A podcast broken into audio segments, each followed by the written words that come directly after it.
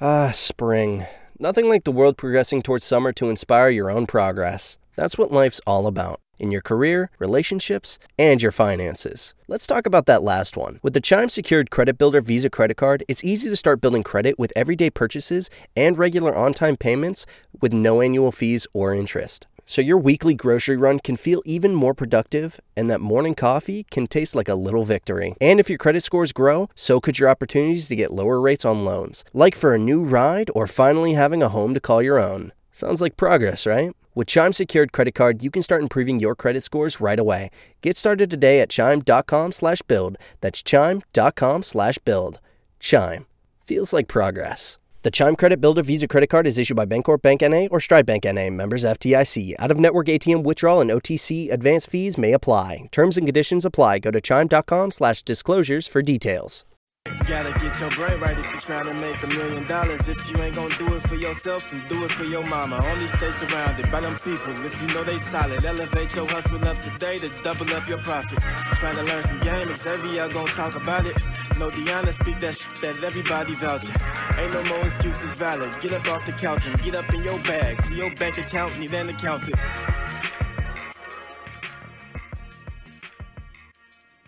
Yo, yo, yo, welcome back to the greatest show on earth, the Millionaire Mindsets Podcast. I am your host, Xavier, sitting here with the wonderful D. D, what's up? What's up? How you doing today? Thank you for the introduction. Yeah, of course. he sound, he sounds so professional. Thank you I for mean, that. I am professional. right, you are a professional. My bad. That's my fault. That's my fault. Yeah, you know, it's, we ain't been in the studio in like a week, so I, I feel, man, fresh. you got to keep it fresh. I feel good being back today. So today, we got a super, super, super dope episode. So I would definitely advise y'all to share this one um, to er- to everybody you know, because it's about to be uh, jam packed with value. But before we start, I would like to advise all the listeners and all the watchers to please subscribe, uh, like, rate, leave a comment, leave a review leave that five star rating, all those things. We're trying to get those subscribers up. Those uh, uh all, all, all- everything I mentioned, we're trying to get that up. So you can do all those things, we greatly appreciate it. So getting right to the show, we got we got a special guest, and first I want to say shout out to my bro Jay Jay Monopoly. He introduced me to this man a like a what has been like two three months ago. Yeah, it's about two three months ago, and then he said we we, we got to get this done. I'm like he told me about him. I'm like yeah, we got to make this happen. So we excited to have you here on the show. His name is Kevin Jennings. So welcome to the show, bro. Thank you. Thank you for having me. Definitely, Of definitely, course. man. And, and getting right into it. So for the people um, who may not be familiar with, with you, they, this may be their first time seeing you or hearing of you. Do you mind just giving some background on yourself? Let our listeners know who you are. Yeah, cool. So I'm um, serial entrepreneur from Miami, Florida. Um, I got into government contracting about 15 years ago. That's kind of the lane that I've been rocking with ever since then. Um, prior to that, just like most people, I was in real estate. So I was in real estate as soon as I got out of college, really. So from 24, I jumped out and just went straight into real estate, 23, 24 years old. Made a bunch of money, then lost everything during the recession in 08. Um, got introduced to government contracting and really just been running up a bag doing that. Um, then just this past year, really, like February, January, February, I really got into the coaching space. Um, kind of pushed by a bunch of other people, like, yo, you should do this, you should really start helping. So I'm like, all right, cool, I'll hear y'all out. So I put a course together, and then, um, so really the past six months, just been helping other people learn about government contracting. And then not even so much just the government contracting, but then also just helping people set themselves up as, as, as business people. Because that's one of the major things about you know doing business with the government is you got to have a real business. You can't have a fake. You know what I'm saying? Yeah, I Nowadays you got so many people that have play play play businesses. So that's what I've been doing a lot of is just helping people grow, grow their business, and then show them how to get money with the government. Let's. I want to take it back for a second because we was just uh, out and we was talking about um, we was talking about how I was saying I think the recession is coming and some things I was doing to to uh, to prepare myself. But you was telling me about the last one that you experienced. So you mind just like sharing some of those things that you went through during the last recession and like what you learned from it? Because you was you was telling me like all the properties and stuff you had. Yeah, yeah. I listen. uh, I was young and I ran up a bag with real estate because I, I realized like how to use it, and I just went crazy. And so I had a portfolio of like fifteen million dollars worth of properties. You know, at the age of 25, 26, and then the recession came in 08 and I lost everything. And like I was telling you, like jokingly, I never had to file bankruptcy, but it's only because all the banks that I owed money to and had mortgages with, they ended up going out of business. So I ended up just not owing Nah, nobody. nobody. But essentially, Thank like I went bankrupt in, Yeah. in 2008, and um, and that's when I got introduced to government contracting. But it was crazy. Like I, I mean, I had a good run. I was living at a young age, and but nobody told me about a recession. So I always told myself, man, if it happened again, I'm gonna be ready this time. I ain't gonna be doing crazy stuff because, like I was telling you, if I knew then what I know now, like I could have probably worked out deals and still had some of those assets. Yeah. And I could be really, really, really well off right now because they were discounting properties down to like 10, 20 cents on a dollar back then. So I, and I had apartment buildings. I had Mm-hmm. Oh, yeah, apartment apartment buildings in Miami. I had apartments in Atlanta. Like I had houses all over Atlanta, houses all over Miami. It was like I had houses in North Carolina. So like I had houses and, and buildings everywhere. But I didn't know how to negotiate with the banks. I didn't know anything like that. So I just let stuff go. But like now, knowing how to do all those different things, that's why I'm like, oh no, this time around, oh no, they ain't finna get like, I know too much now. like, nah. So uh, hold up a second, because we got to talk on this, because you just kind of slid that in there, but you said you had a $25 million portfolio. 15. 15. 15, 15. 15 at 25 years old. Yeah, 25, 26. How in the world did you do that at Those- such a young age? Real estate was easy back then, Mm-hmm. especially in They Miami. was giving out the loans. Huh? They was giving out. It was just you didn't So have you to was do nothing. acquiring I was just properties? Mm-hmm. acquiring properties like crazy, and then um, so I have a construction background. Okay. You know, so with my construction background, I started a, um, like a little investment company with me and like four of my other homeboys, and so we all had individual skills at different trades. So like, I was good with like drywall. We had another guy who was really good with tile. We had one guy who was an electrician. Another guy was a plumber. So y'all had the whole team. So we had a whole little team. Team. And what we were doing was we were buying HUD properties. Because back then, um, kind of like how people talk about in Detroit, how like they sell properties for a dollar or for a hundred dollars. Well, back then they were doing that for properties all over the U.S. Like HUD had a bunch of houses and they were selling them for really, really cheap. So you could buy properties for literally nothing. Mm-hmm. And you just have to go in and do everything to them. But you were getting the properties for, for literally $100, $200. And so that's how we did it. We just built up. And then I started getting apartment buildings. And then once I started getting, um, so I started with single family, then went to like two to four mm-hmm. unit multifamily, and then just got into apartment buildings and commercial stuff, and then just started branching out from there. Mm-hmm. So it just, it, it That's just, amazing. it that's crazy. And then I started doing new construction, and that's more so what I do like a lot now with my real estate stuff, is I do a lot of new construction or like really massive renovations, not like mm-hmm. cosmetic stuff, and it comes from that. Mm-hmm. So after I got really good with doing rehabs, then I was like, all right, now the next step is to start doing new construction. New construction. And I had a homeboy that was that was building, so we started building in Tallahassee, where I went. I went to FAMU, like I was saying, in Tallahassee. So I, we started building back in Tallahassee, and then I was just building. So it just literally it was like from 24, 23, 24 to like 27. For me, like those years were crazy. I was just going. Going I wasn't. crazy. I was going crazy. I was going crazy with real estate because it was easy. Like Right. you literally didn't have to do anything mm-hmm. back then. If you if you had a little bit of money and they were doing knowledge. stated loans, you know what I'm saying? Some like that, that's it. They were doing stated loans, bank statement loans, and of mm-hmm. course we were making money, so we had the bank statements to prove it all. Yep. Yeah. So Wow. you could you it was crazy. So then the recession happened, And that was it. That was It was all gone. Real that's crazy. yeah, it had, but it was gone so fast. Damn. I was just I didn't know what to do. Hey, but that led that led you into government contracting. So how like how did that happen? How did that transition happen? Yeah, so um, my dad was in the government contract. He was a vet. He was in the Okay, Navy. okay. He was an aircraft mechanic in the Navy, and so um, he got introduced in the government contracting in the early '80s when he had got out of the military. He was working for Eastern Airlines, Okay. and he would do um, aircraft maintenance repair like on the side for people who had little small planes in Miami. People used to have these little charter jets. They would go to the Bahamas or they would go to Cuba and do stuff like that. So he would work on their planes and then he ended up working on some um, some military aircraft for somebody, and then that's how he got introduced to it.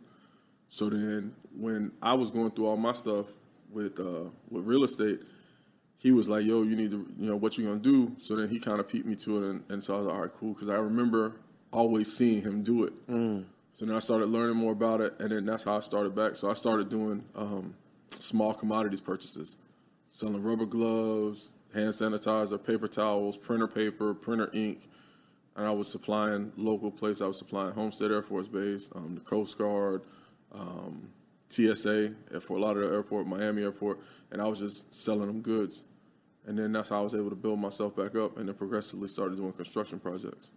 So, how long from like when everything went south for real estate, did it uh-huh. take for you to kind of bounce back business wise and mentally from that huge loss and get into government contracts? Yeah, mentally was probably like the worst. Right. Because it was just so weird, like being that age and going through all of that. Like I never really had nobody I could talk to.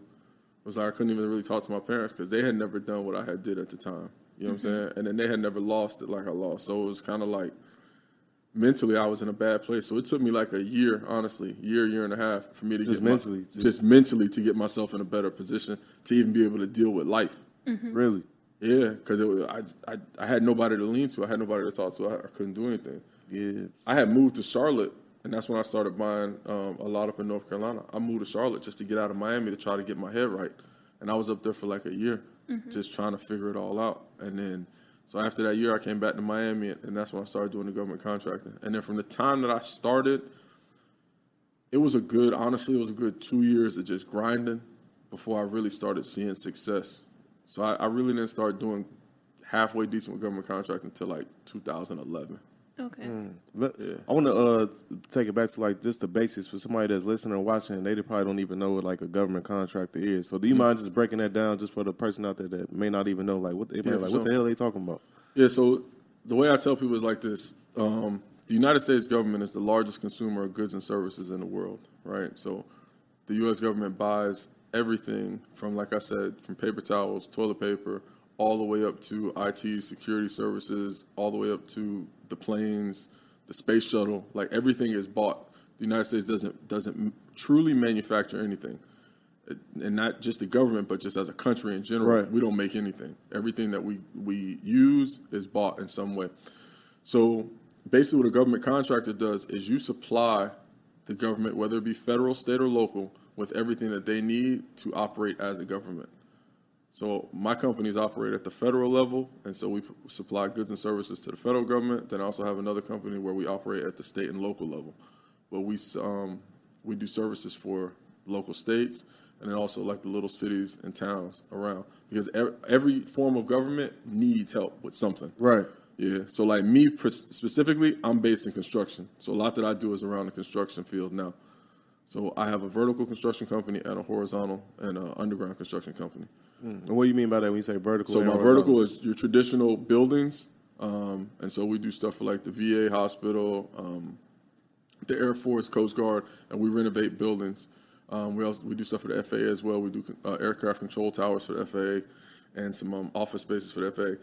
And then my underground construction company, I deal in water and sewer infrastructure. So basically, I rehabilitate water and sewer lines for cities and states. Yeah. So like not to get ahead of it, but basically that's what makes the business recession proof for me. And that's why I'm able really to talk to people about it and get them to understand it. Like we're talking about the recession, it truly is recession proof. So for me and my underground construction company, one of the best years that I had was the pandemic. And people say, why? And it's like, because, so you have these pipes that go underneath the streets and that run underneath houses and buildings and everything. And they either supply water or they um, take the sewage away from homes, right? Right. So these pipes were designed for people to not be at home all day. They're made for you to be at work from eight o'clock in the morning to six or seven o'clock at night. That's how they do their design calculations. So during the pandemic, everyone was home all day long. So they're using more water. So that means the city has to figure out a way to pump more water to. Doing to more number twos. They're doing more number twos. They're taking more showers. They're brushing their teeth more. And so my business went through the roof. But then on the flip side to that, as government contractors, the government uses us more than they use their own employees. So the pandemic, as an example, when the pandemic hit and everything was locked down, they didn't want to have their employees coming to work because the last thing they want is an employee to say, "Well, I came to work and I got COVID, and then I brought it back to my family. Now this person's sick or this person died. Now I'm suing the city because they made me come to work."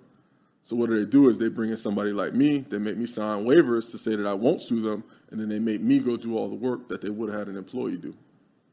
Oh Okay, damn. So Question. that's that's the that's really government contractor.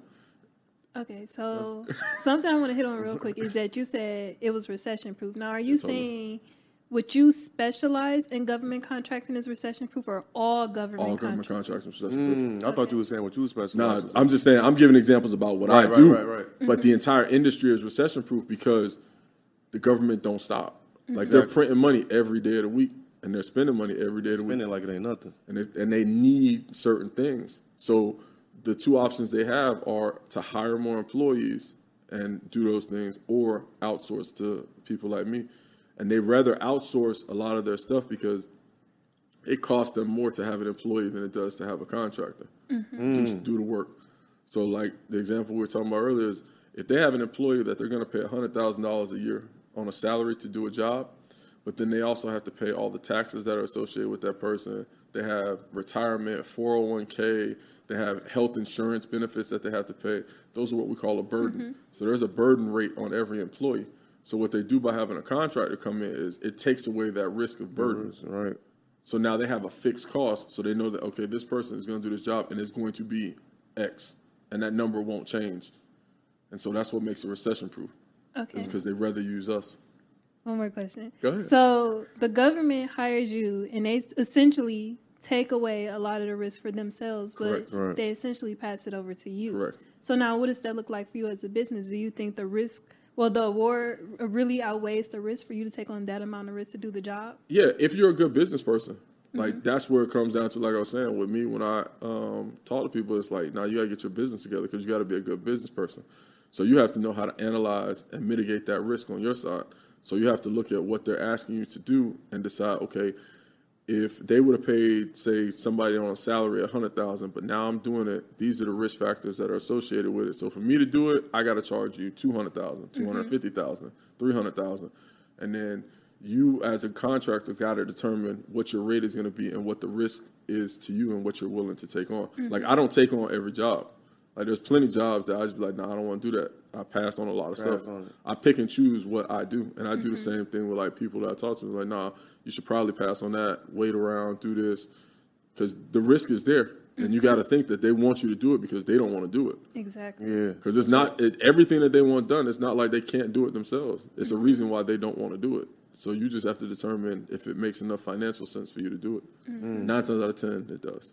Yeah, that's crazy. And like you said, the government the government has so much. More. I think the average listener, if you don't have any um, military experience or like worked in government contractor, it's probably hard for you to comprehend like how much money they just have to really waste. I remember when I was active duty, like you know, Deanna, you know, like once a quarter or yearly, you your squadron would get a we was doing. right. Your squadron would get a budget on like we got this much money that we got to spend on supplies or whatever. And it would be stupid shit. It would be like office supplies. So Yeah. we would go to we would go down and spend twenty five thousand dollars on pens, paper, mm-hmm. and never use it. Mm-hmm. It's just like we got to spend this money. You- you use it gotta lose get it. yeah. You use it, lose it. Yeah. You know, yeah, you know. So like the government, they have so much money that they have to spend and do certain things. So if you in the right position, you got the right business set up, structure, and all that. You could be doing reaping those rewards for real. Yeah, and that that's honestly what I be trying to tell people. Like they got the money, they have to mm, spend And the they money. have to spend it. The problem is, is that a lot of times they don't give people the knowledge of how to gain access to it, and that's that's the big problem. But best believe the big companies, the Fortune 500s, the the the the five families, like all the Right. people that truly run this country and this world, they know it. No, for sure. and they get their piece of it. they just don't tell you that it's possible. But trust me, they know. Like all them big companies, like I tell, I was doing a um a presentation like two weeks ago, and I was talking to some people, and I was showing them um just like a quick spreadsheet of all the different companies and how much money they make, and there was two companies on there that really blew people mind when I showed them the list. So one was Dell. Dell did like. 15 billion last year. And I'm like, when's the last time you seen a Dell? You seen a Dell computer? right. It's Been a minute. It's been a minute, right? you remember back in the day, like they Yeah, would it send was stuff to the everywhere. house. Everywhere. Like, when's the last time you seen a Dell computer? But Dell's still making billions of dollars every year. They don't need to show you that they're doing it. And the other big one that we looked at was um, Oshkosh. Oshkosh. Oshkosh. Oshkosh did like five billion last year, and I'm like, Hmm. but that's another thing. Like these are companies that, in your mind, you've written them off, You were, you definitely write them off. but they're not written off. They're just getting government money, and they don't need us as They don't need consumers anymore. Damn, now it makes sense. in the military, it just hit from me. See, in the military, all you see is Dells. Right. You know, off- all you all see you is see. Dells. Right. all you see is but when's the last time you went to somebody's house and you seen a Never. Dell? No. You ain't never, you ain't seen it. Well, we got look. You got what you Damn. got. You got an Apple. Apple.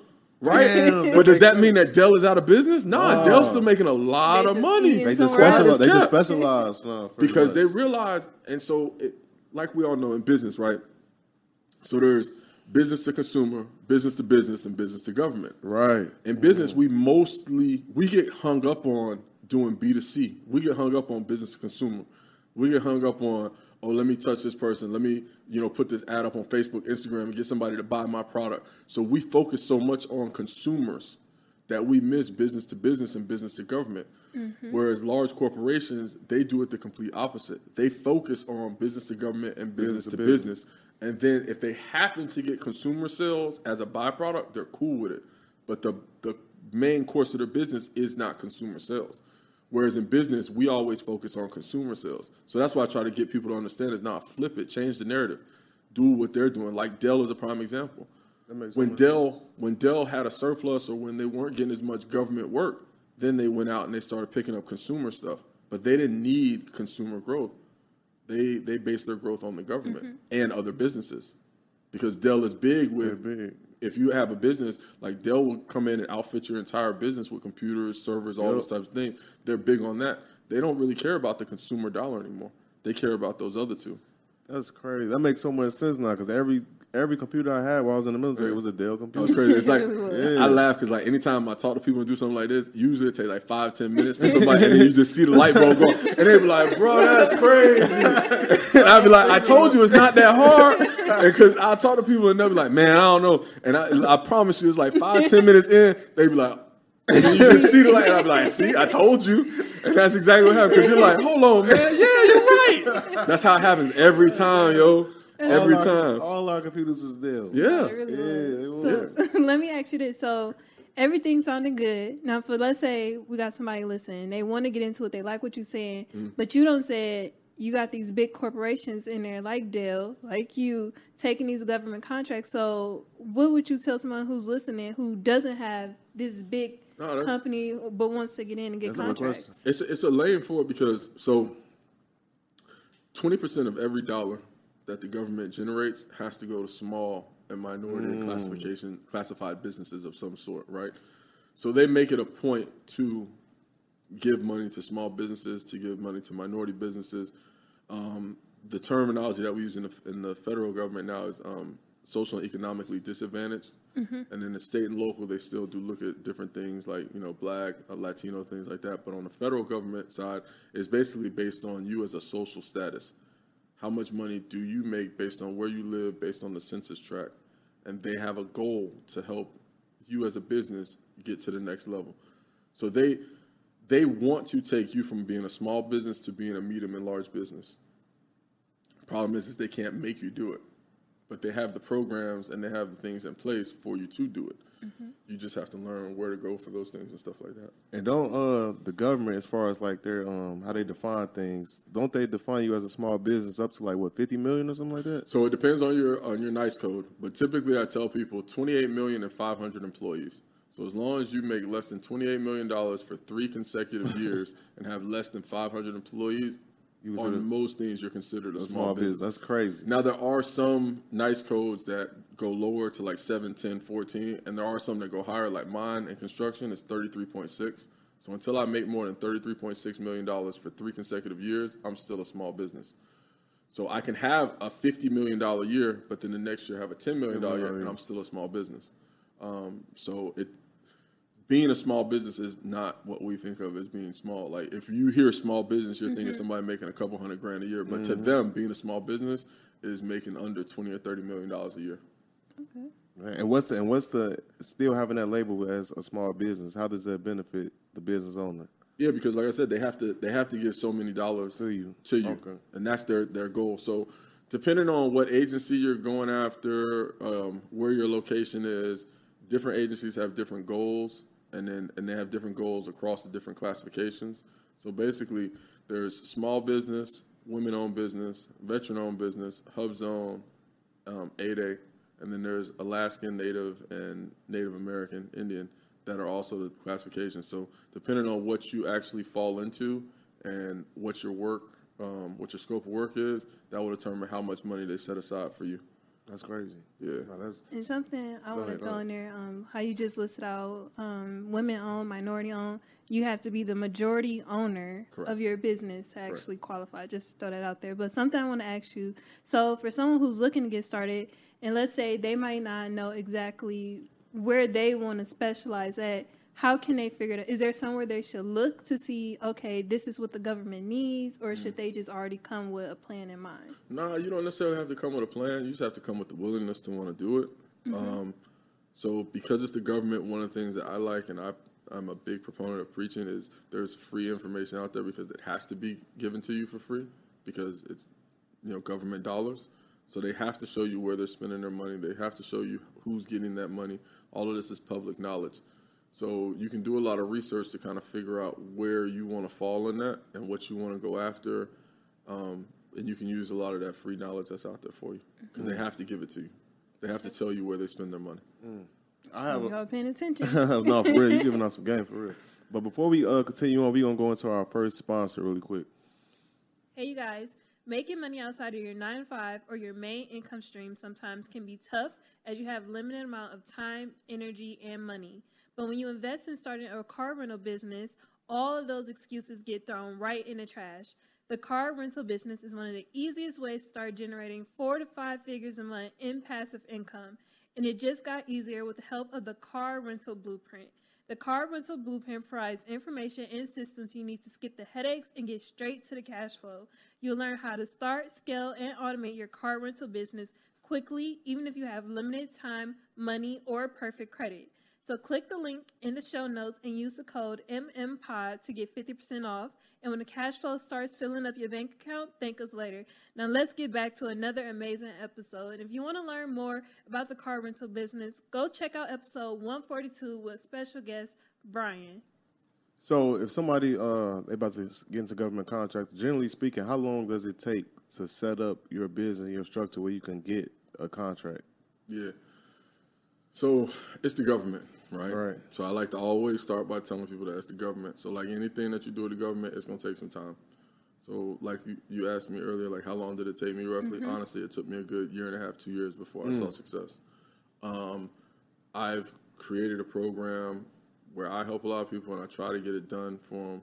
Try to get you registered uh, within three to six months, and try to get you actually out there bidding and winning after nine months. What do you mean by registered? So one of the things that there's a big misnomer that people put out there is they think that if they go set up a LLC or a corporation, like they're a business. But to do business with the federal government is so much more than that, and even on the state and local level. So you have to actually be set up as a legitimate business to do things the right way. So what do we mean by that? So it's having a, a business structure of your choice, having an EIN, having a DUNS number. Then mm-hmm. from there, we get you into the SAM, which is the Systems for Awards Management, and we get you a unique identifier, we get you a cage code, we uh, set you up with whatever type of classifications you fall under. And then once you're actually registered and they recognize and they validate and verify you, because what they do is they do a verification process. So they're going to look at everything you submitted. They're going to look at your website. They're going to look at your phone number. You know, double check check that, make sure it checks out. They're going to look at your address and location. They're going to look at all these things to make sure you are a legitimate business. And once the government feels like, okay, you are a legitimate business, then they give you the ability to actually start bidding on work. And you mentioned bidding too. So for the people that's listening, they might not. They might be like, "What do you mean you got to bid? What do you, do you mind breaking that down?" Yeah, cool. So the bidding process is um, it's real simple. So what they have at different levels of government, they have different tiers. So um, as you kind of alluded to when you guys used to buy pins, there's the purchase card level. So the P card level, um, usually back in the day, and sometimes now, most people's P cards are maxed out at like five thousand a day. Some people have twenty five thousand a day P cards. So on the P cards, which is government purchase cards, they can buy those things. They can buy goods, services up to five thousand dollars a day. The next level from there is going to be your micro purchases and your small purchases. So those usually require like one or two people to come in, three to give quotes, and then they take the best one out of those quotes.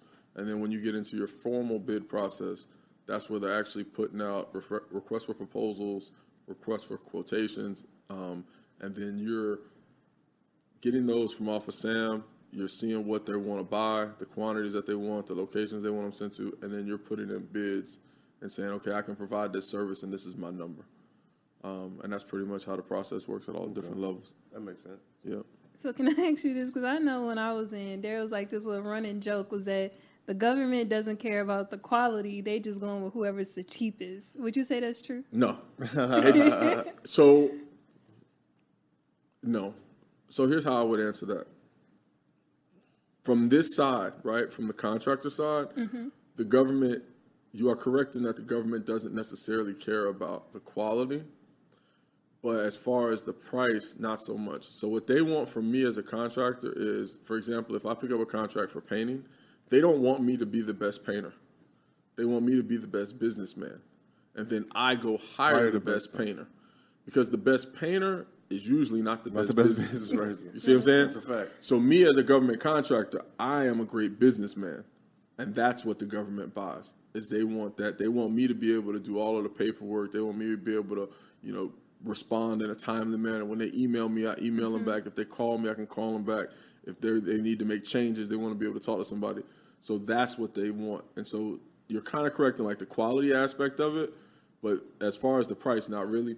They actually pay a premium for the services they get. Now, does it happen sometimes where they just pull people because they need to spend money? Yeah, if they got to burn through money, they're just going to grab mhm. whoever's standing there to burn through the money. But for the most part, they they want to do business with good business people, and they mm-hmm. they'll pay for that because it sounds bad, right? And I'm gonna get killed when I say this, so y'all don't come in the comments. But they're government workers. They work for the government because they don't want to work. Feel me? I know exactly what you mean. Like, and I can say this because at once I held a government job for a very short period of time. You guys are in the military, like you get it. Like, mm-hmm. People work for the government because they're like, man, I'm just gonna sit here for 20 years. I'm gonna get this pension. Yep. I'm gonna get these days off when they come. Like, I ain't trying to do nothing. That's a like, fact. And so, as a government contractor, I have to be cognizant of that. I have to know that. Listen, this person ain't really trying to do all of this. That's why they're calling me. They want me to to mm. s- put all that paperwork all together, together. and they call them and say, "Hey, I got it all together. Here's everything. Here's the file for the whole job." And all they got to do is look at it, stamp it, and put it in a folder. Like they don't want to sit there and do all of that, all that extra stuff. That's why they work for the government. If they wanted to work hard, they wouldn't work for the government. that's a, that's fact. I mean, That's what people kill me when I say it, but I'm like, it's the truth. Like, No, it's the truth. how many government work? The, the um, like the little joker analogy I always tell is like we all been to the DMV, and you you walk in the DMV, and Everybody be- chilling. everybody chilling, like, and it'd be like five lines, and it's always two old ladies at the end that ain't got nobody in their line, and if you go over to them, like, uh, uh baby, Mm-hmm. Uh-uh, you you gotta, gotta go, go back back over there. and you be like, but you're not doing nothing. Like, uh, I don't do that. I do nah. You going back over there, and then like that's what I. That's the government. That, uh, you ain't lying. That's the. That's a fact. That's a fact. And so that's what we do as contractors is I do the work that they necessarily don't want to Don't do. wanna do. That make that, that make a lot of sense. Somebody got to do Somebody it. Somebody got got to do it. It has to get done, Yeah, and they got to pay for it. and they got to pay for it. Nah, you giving you giving us some game, man. But I want to ask you this, just for the uh, so the people that's listening to this, so they know firsthand. Not only is you qualified to get an education, but you actually got the experience too. So my question is, so how many um, government contractor con- contracted companies have you started? So four. Four. Do you still own all four? Nah, I sold. I sold one. I'm selling another one. So, and then I shut one down. I, I merged two of them, so I ended up with three. And then one I sold, and then one I'm selling now, and then I'll keep one. Okay. So the ones you sold, what what kind of um what what was the niche? Um, the one that I sold previously was it was based on like uh, maintenance and service. So we did a lot of maintenance services for for municipalities. That was a lot of state and local and some federal, but service and maintenance work for municipalities.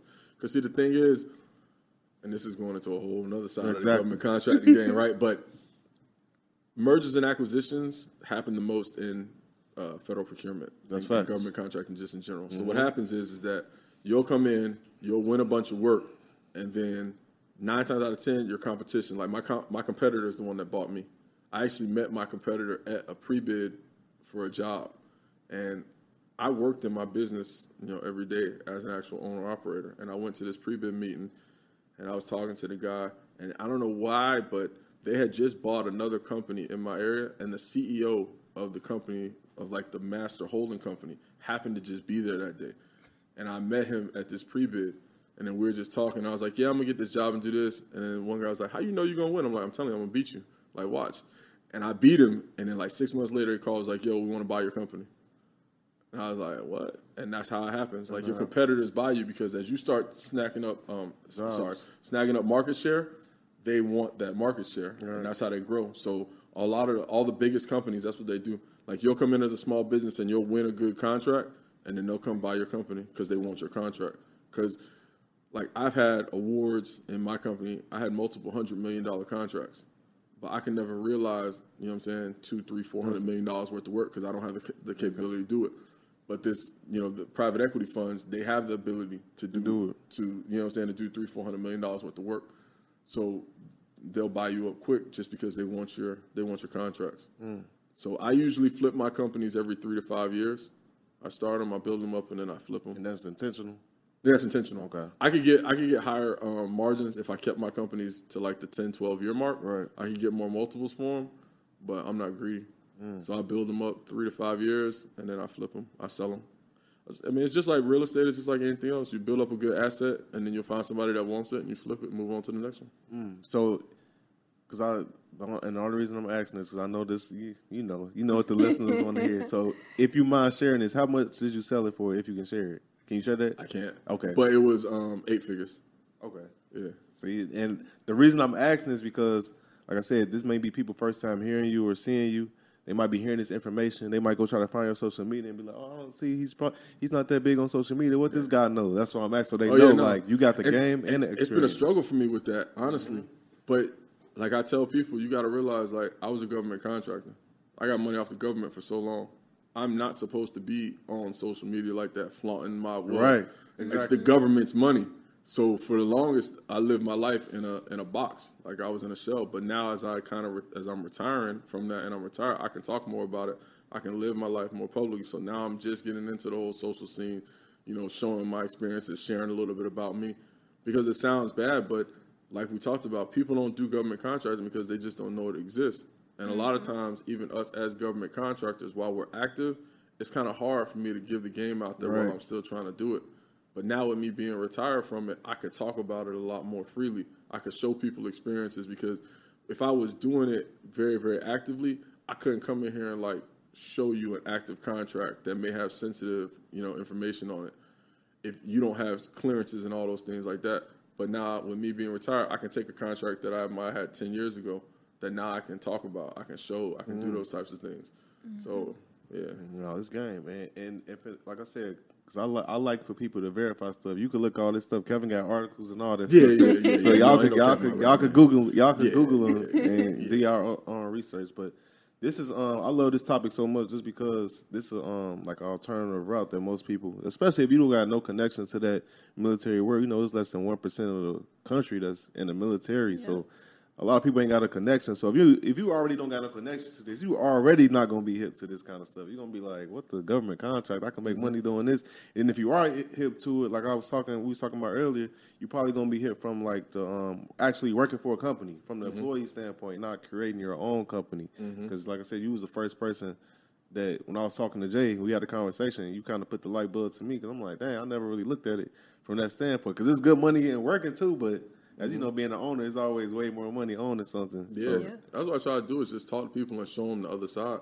Because like anything, it's two sides to every coin. But if you're only looking at the one side, you think that that's all that it is. yeah. Mm-hmm. And so even with like your experiences, a lot of times people will be in the service the minute they come out. Then the first thing people say, "Hey, go get a job for this Yep. company." You know, working for them, they're a contractor, and now you're able to take what you're making. I just use I always use number like a hundred thousand just because it's easy. So like if you were making a hundred thousand when you were in, then you went to work for this company as a contractor. Now you're making one fifty. What I tell people is understand that that contractor is probably getting two or two fifty for you. So what you should be doing is setting up your own company and not mm-hmm. going back to them and saying, "Hey, I'm not going to work for you as an employee. I want you to give me a 1099 under my LLC. I'm a service disabled vet, so you're going to get the participation points for hiring me, and I want you to give me that 250 that they're giving you. I'll, I might let you make 10%, 20% off me, so still give me 200. You ain't finna give me a job at 150, give me 200. and then on top of that, I'm gonna take these other four brothers that was in my platoon that want to do stuff too, and they all gonna work for me too and I want two twenty five or two fifty off of each one of them. And then instead of paying them one fifty that they was gonna give, you gonna give them one seventy five. So now you're making your two, two and a quarter, and you're making fifty thousand off of other four people. Now you're making four, five hundred thousand dollars a year, and you're doing the same job that you was going to do anyway. Exactly. And they don't care because it, all they want is somebody to work because they just want to make a markup on you. Mm-hmm. And it works the same way. If they, if you can mitigate their risk, they'll pay you a little bit more for doing that. Pay more. And they're going to get points because coming back as a vet, now they can go back to whatever agency and say, hey, instead of just hiring these vets, they they started their own company and we subcontracted to them. So now the agency is looking at them favorable. I swear, if we could hit rewind right now and just play that back for all the vets, I would. Because that's like serious game right there. A lot of people have no idea about Mm-hmm. any of that. But something I do want to ask you, for someone who may be listening, would you say there's particularly like a easier type of contract to go after versus like a harder one? Like somewhere like a good starting point, I would say. Honestly, it fluctuates. It depends on the times that we're in. Like the industries, the hot industries, they always change. There's a couple ones that are always going to be good. Like IT and cybersecurity is always going to be big. Construction is always going to be big. Healthcare is always going to be big. But I mean, it can be anything. Like I said, I started doing commodities purchases, and a lot of people that I that I mentor, I start them with commodities because that's the easiest barrier to entry. Right. That's the the most low cost. I mm-hmm. literally started with a twenty five hundred dollar credit one credit card, and then an Office Depot account, and that's how I was I was selling paper doing that. So you could start at that level, or if you have if you were in the military and you have certain clearances, then you can go after work that that requires your clearances. Um, it really depends. It depends on the person. Everything there's a lane for everything. Now it's gotten even crazier because like social media, there's a crazy lane for that. Um, it's just but they need social media experts? yeah, really? That's the thing? that, dead, dead serious. Oh, I know Oh, that. wow. Yeah, I, I found a contract. Uh, one company now is getting seventy five thousand a month from the army to post on their TikTok. Well, I'm out of here. I'm about to go. Because- so you got so you got you got to think right as as the world changes and the cultures and everything changes, the government can't be left behind. So if people are spending most of their time on social media on their phones looking at stuff, and that's how you gain access to people, you got to think. You know, nobody has a house phone anymore. Right. Nope. You know, and now you can screen your calls on your cell phone. So how can they reach you? You know, Mm-hmm. gotta be on social media. They got to be on social media. So they're getting on social media. They're doing a lot of targeted ads, but they need people to do those things for them. So they need people to do that. Um, I seen stuff for like event spaces. They're they're renting event spaces to do things. They need audio visual stuff. They need people to record things, kind of like podcast type settings. They need people to record this and then send it out to the masses. They need people to um, record webinars. Like it's it's a crazy it's a crazy game right now. They need everything pretty much. They need everything Yeah. because they don't do nothing. no, that's that's the reality of it. That's crazy. I hope this ain't going over um people head for real, especially those that got some kind of um military experience or affiliation. Because when you could this, you could do this right. It's ball game for real. Yeah, if you can, uh, if you can get into the game and you can really, like, if you're a really good business person, I think we were talking about earlier Mm-hmm. about somebody like that that you were saying. If you get into it and you really are about your business, you can get in and out real fast and make a Mm-hmm. lot of money and really change your life and change people around you's life. And that's kind of like the, the the point I'm at is like trying to change other people around me. Like, nah, do this. Somebody, y'all come get some of this money, like, and just try to help people because you can really, you can run a bag up real fast, and it's a safe bag. Right. That's that's the that's the thing about it. It's it's recession proof. It's safe. It's gonna be there. They're always gonna pay you as long as you do your job. You You will gonna get paid. Don't think about the government. They gonna pay. They gonna pay You you. ain't got to worry about no check being late. None of that kind of stuff. And if they drag you out, like they'll pay late fees, they'll pay interest, Mm-hmm. Interest, yep. like all those different things. They'll pay you. You just you got to do your job. Have you uh, ever dealt with like government budget cuts impacting like business at all? Not really. No. Because when they cut budgets, they don't. So when they do budget cuts, it doesn't affect contracts that have already been awarded. Right. So that's the first thing. So if you already have a contract in place and they do a budget cut, it doesn't affect you because your money was in a prior year's budget. Um, and then also when they do do budget cuts, they usually let us know that there's going to be a budgetary cut in a certain area, so you just stay away from that area. And, and then nine times out of ten, when they if they actually do cut, they're going to get the funding back the next year. It's a reason why they cut. They just cut and they reallocate. But if what you're doing and the service you're providing is is truly in need, they're going to find a way to put the money back into the system. So they're not going to cut crazy stuff. Mm-hmm. And then on the flip side, honestly, when they do cuts, if you ever look at the government spending chart, and if anybody wants to find it, I'm very fact based. So it's www.usaspending.gov. So mm-hmm. you can go on USA Spending and you can pull up exactly what they spent in a fiscal year and what categories they spent it in. Normally, when they do cuts, they do them on the personnel side. So what they'll do is they'll cut their personnel spending.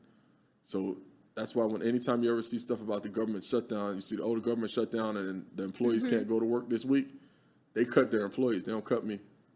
They'll tell the employees stay home. You're not getting a check this week, and then they hire me to go do the work. And why? Because the employees they got to pay them every Friday. Me they got to pay me every 30 days. so if they have me go do a job for them, they know that they don't have to pay me for 30 days. If they have the employee go do it, they got to figure out how to pay them on Friday. So budget cuts really don't ever affect me. Okay. That's it. And you Go ahead, go ahead, go okay, ahead. I got another one. Now, that's cool. I love it. Let's go. okay. Uh, do you need a LLC for each industry? Do you decide you decide to go in when you're getting like government contracts? No. So you can be all under one Yeah, you can be on the one. And Okay. and, and uh, a good example that I use of that is companies like Lockheed Martin, Boeing, Raytheon.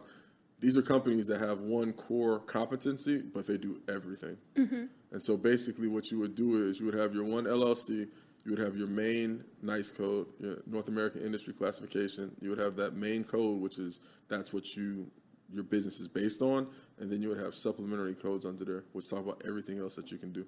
That makes sense because I, I used to know a lot of people that work for Lockheed and they would do all kinds of different stuff. And I used to be like, "What the hell Lockheed do? Like, what's their specialty?" or even like Boeing. Like Yeah. when, when the normal consumer, when they think Boeing, they think airplanes. Right. Yeah. But Boeing does so much more than just airplanes. Like Boeing makes uh, does a lot more. And same thing with Lockheed Martin.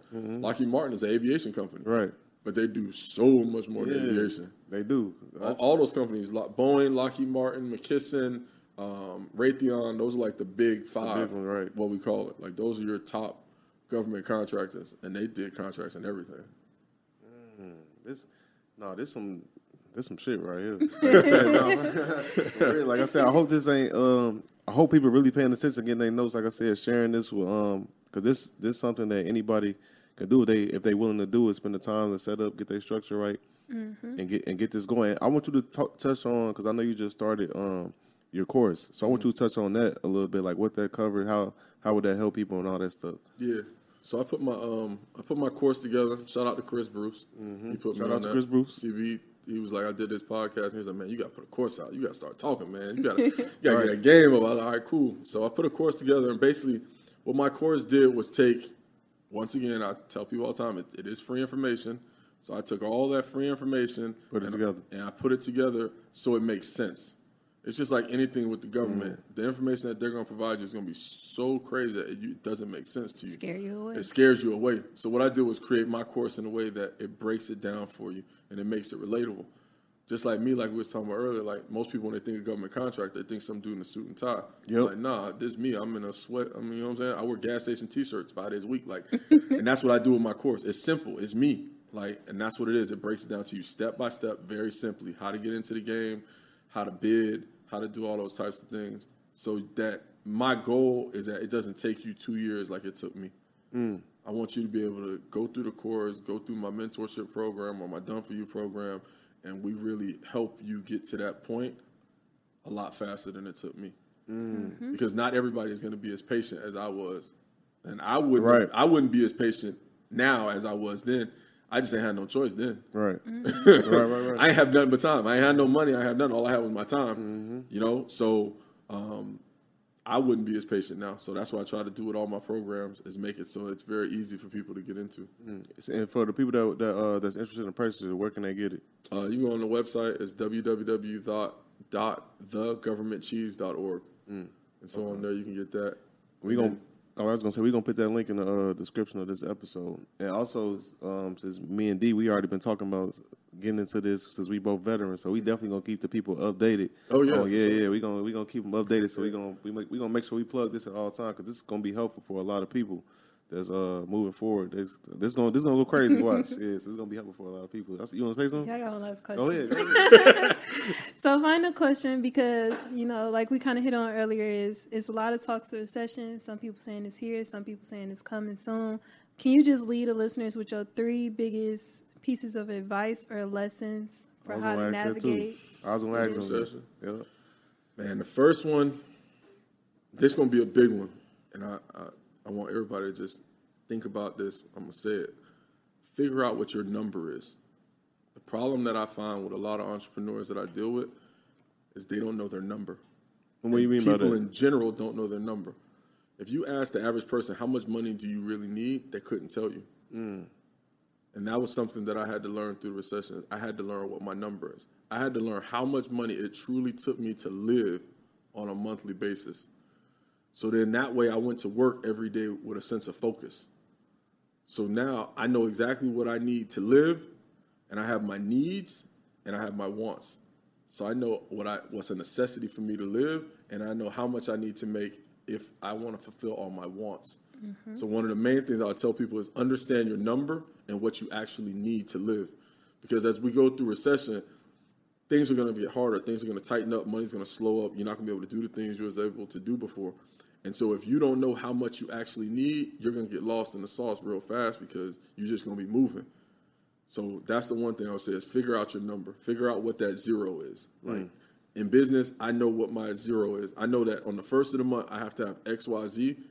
And if I don't have that number, then I've already lost and there's no coming back for it. So you got to figure out what your number is. That's the first thing. Um, second thing to play on to that, I would say live within your means based on that number.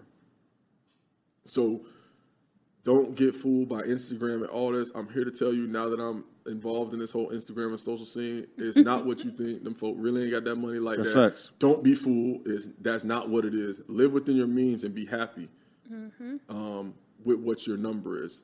And then the third thing is that what I just said, be happy. Understand what true happiness is. Because if you're not happy with yourself and what you are, there's no amount of money, there's no nothing that's going to make you happy. And one thing that I struggled with when I went through stuff in 2008 in the recession was it took me that year to get my mind right because I wasn't happy with myself. I put my I put my um, values in a dollar, and I thought that the dollar made me happy. So I went out and I got all these things: the cars, the jewelry, the clothes, living this life because I thought that would make me happy. And then when it was taken away from me, I was miserable because my happiness was placed on that. And so going through this next year or two that we're going to go through, so you really got to figure out what your happiness is because that's the only thing that's going to get you through this. Get you through it. Because if you if you can't make no money and you put Yeah. all your faith in a dollar and now you can't get a dollar, you're going to be bad. That's why if you if you look back to like 2007, 2008, 2009, man, you seen dudes on Wall Street was jumping, Jumping off off of the buildings. buildings, yeah. You, you know what I'm saying? Yeah. Mm-hmm. That's real. Like they were literally opening up windows, jumping out of buildings because they just didn't know what to do because they were sitting there watching their computer and what they thought was so valuable to them was taken away from them in seconds. And they had no happiness. They had no life. They had kids, they had wives, they had families, they had it all, but they had nothing because their value was placed in a dollar. So those would be my three things. A, figure out what your number is. B, figure out how to live within that number. And then C, figure out what your true happiness is. I love, I love, I love that answer. same and well, uh, with that being said, do you think, do you think we are in a recession, or do you think not yet? No, almost. we're in a recession. I agree. We're already in it. I think we, I think we've been there for, We've been there. we've been there for a little minute now. We've been there probably like a good three to six months. Mm-hmm. In my estimation, it won't get super bad for another six to nine months. Um, but it's going to be a long one. Yeah, I and agree. I, and I, I think it's going to be a long one because normally they, they last a little bit of time, but we have so many, um, call it political issues in this country. Mm-hmm. So we're going to have the left fighting against the right, and then we're going to be up for, we're going to have an election year here coming up pretty soon. We're starting Mm-hmm. already have primary elections. So you're going to have people fighting with each other. So they're not, nobody's going to want to do anything because they're going to want to blame Right. the other one for everything. Exactly. So then we, the people, are going to just be stuck in the middle. yeah. So it's it's going to be bad. So people got to really get ready because it's our it's, too, it's we're already in it. It we, already already, we already in it, so it's it ain't no get ready. It- It's, it's, here. here. It's here. So you just got to buckle down and, and, and ride it out. Start making moves. Like I said, uh, we was talking earlier. I said I, I already see it. You know, I, when I'm going out, I'm in the clubs. People ain't making it rain no more. You go to the clubs, people not people. I'm, just be, I'm for no, I'm for real. You go to the club last year, 2020, 2021. Any night you went out, it could have been a Tuesday, Saturday, Sunday. You go out, money flying everywhere. People ordering Clase Azul like crazy.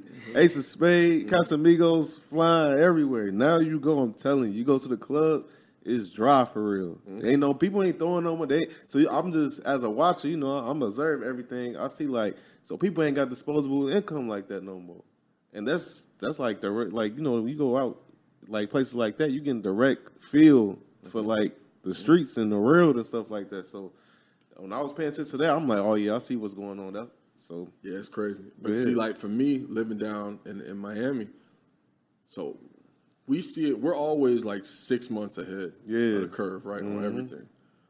And so what we see now is we see a lot of the foreigners coming in as our dollar is really, really rough, and they're starting to take advantage of things because they know what's going on. So they're positioning themselves to get ready because they know that historically Americans aren't the most you know financially responsible people that's a fact. in the world. So in Miami, we see it like the people coming from you know the Middle East, like and they're you know bringing money over from those places. You know, it's just everywhere. They're coming from all over, and they see the opportunity because they see what's happening. They're watching the gas prices get crazy, and they know that That's crazy. you know, gas is crazy. So like, if, if somebody gotta go to work, and down there, down our way, I mean, you know, you're talking five, almost six dollars a gallon. Somebody trying to go to work and they're only making fifteen dollars an hour. By the time That's they go to work, that's it. That's their money gone. That's their money gone. So what's gonna happen? Like they can't, they Can't can't, even go to work. they can't afford to live. Mm-hmm. And so, being South Florida, like people see that, so they're coming taking advantage of it. They're just sitting around waiting, and we see them come more and more and more. Like, and it and it's just from all over as well. People coming from you know up north, from New York, from Boston, all these big cities, and they're coming down there, and they're just sitting there waiting because they know it's gonna happen. No, you're right. And so, Right. I just seen the video uh, in Las Vegas. The gas was like eight dollars or something like yeah, how, what, what do you supp- like? How can you Yeah, how- right, like what you do? Like how you go anywhere? I Like ain't going ain't nowhere. going you ain't going nowhere. Eight dollars a gallon. it's crazy. That's wild. Like you can't even you can't even go to the grocery store to buy groceries. And then when you like, so if you fill your car up and you get there, then you got to figure out what you're gonna buy What you gonna buy? because it's- everything is so expensive. And they used to say it's cheaper to eat at home. It ain't, that ain't the case no more. It's no more. You buy go, you, up. you buy groceries. You could buy one meal. It'd be a hundred dollars. Go to the grocery store. You go to Whole Foods. You spend a hundred dollars on some uh, uh, one to last you a day. You spend that going out. Yeah. So it's um the recession definitely here. Yeah, I, I agree. And be, but before we wrap up, I just want to say, man, this this episode was um jam packed with a lot of value. We gonna have to um, we gonna have to do this again, man. We got to yeah, Yeah, we, we do do. we gotta do this again. I always want to say, me and Deanna, we both appreciate you taking the time to fly out here to get this done. Like No, I'm super y'all. excited we was able to get this done, man. And- But before we let you go, do you mind uh, plugging on your stuff? I know. Pretty sure, hopefully, by the time this out, your gram back up. So you mind just plugging all your stuff. Well, them haters, the hate, Yeah. When the hate don't work, they start telling lies. All right. Uh, so my personal Instagram is uh, KevJ K E V underscore J, and then for the uh, like I said, the website www.thegovernmentcheese.org, and then the government cheese uh, Instagram is gov underscore cheese. So that's me. Okay. And what's it, what's your info, D? And you can find me on Instagram at Deanna Kent, Twitter Deanna Kent, and uh, yeah.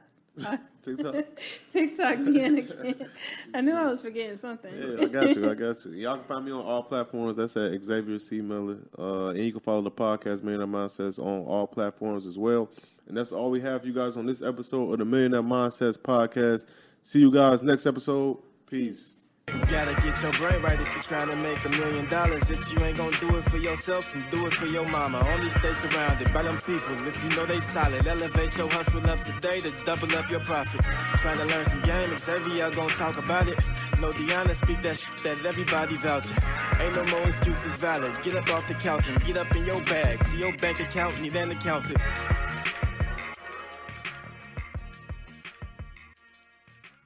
Save a little more this month. Chime checking accounts have features like fee-free overdraft up to $200 with SpotMe and no monthly fees. Open your account in minutes at chime.com slash goals 24. Banking services debit card provided by Bancorp, Bank NA, or Stride Bank NA. Members FDIC. SpotMe eligibility requirements and overdraft limits apply.